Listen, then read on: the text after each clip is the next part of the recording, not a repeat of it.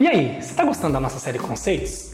Eu decidi criar essa série porque se você der uma corridinha no YouTube, nas redes sociais, você vai achar bastante gente boa ensinando sobre como você organizar as suas finanças, como você passar a poupar todos os meses, como investir esse dinheiro que você poupa e, consequentemente, alcançar sua independência financeira.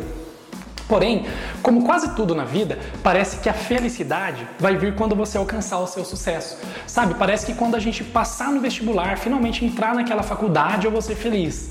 Ah, agora, quando eu conseguir aquele emprego dos sonhos, estabilizar minha carreira lá naquela empresa que eu gostaria de trabalhar, eu vou ser feliz. E eu, quando eu alcançar minha independência financeira, eu vou ser feliz. Sabe, parece que a felicidade está escondida lá depois do sucesso.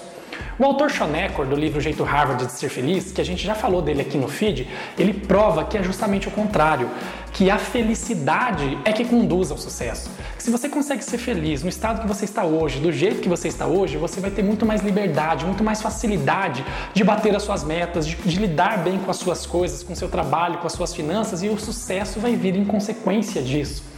Sabe, ele deixa duas dicas bem valiosas de como você ser feliz do jeito que você está, no estado em que você está hoje. A primeira vem do resultado de uma pesquisa que ele fez em mais de 40 países, em que ele deixou comprovado que toda a felicidade, o consequente resultado que advém dela, não está ligada ao ambiente onde você está, e sim à forma como seu cérebro processa o ambiente onde você está.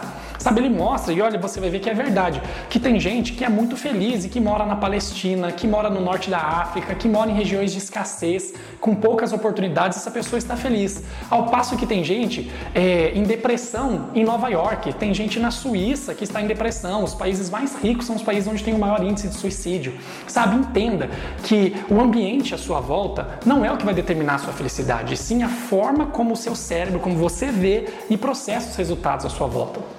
Talvez hoje você esteja feliz com o seu trabalho, na verdade eu espero que você esteja feliz com o seu trabalho, mas se você olhar, às vezes tem uma pessoa que faz a mesma função que você, que ganha o mesmo salário que você, que tem o mesmo chefe que você e que está triste com o salário, está bravo com o chefe, está ruim com a função que ele tem.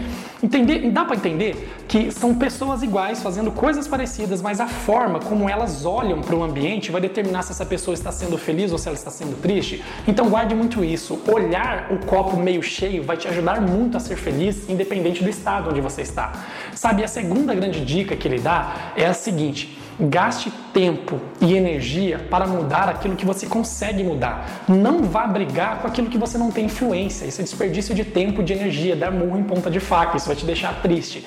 Como por exemplo, poxa, a inflação está alta, é, os preços estão subindo, não sei o que, eu não consigo poupar por causa da inflação. Peraí, você não vai conseguir mudar a inflação. Não é a sua insatisfação com a inflação que vai fazer com que a inflação caia, com que os preços regridam. Mas você consegue trabalhar para fazer o seu salário aumentar. Você consegue focar em buscar uma promoção, em aumentar o seu número de clientes, em bater suas metas e ter maiores resultados. Gaste o seu tempo e sua energia para mudar aquilo que você tem influência. Então guarde bem essas duas dicas, que para você ser feliz, você precisa processar melhor as informações à sua volta e focar naquilo que você tem influência, naquilo que você consegue mudar. Porque se você consegue ser feliz hoje, você vai conseguir ter todo o sucesso que você quer ter na vida.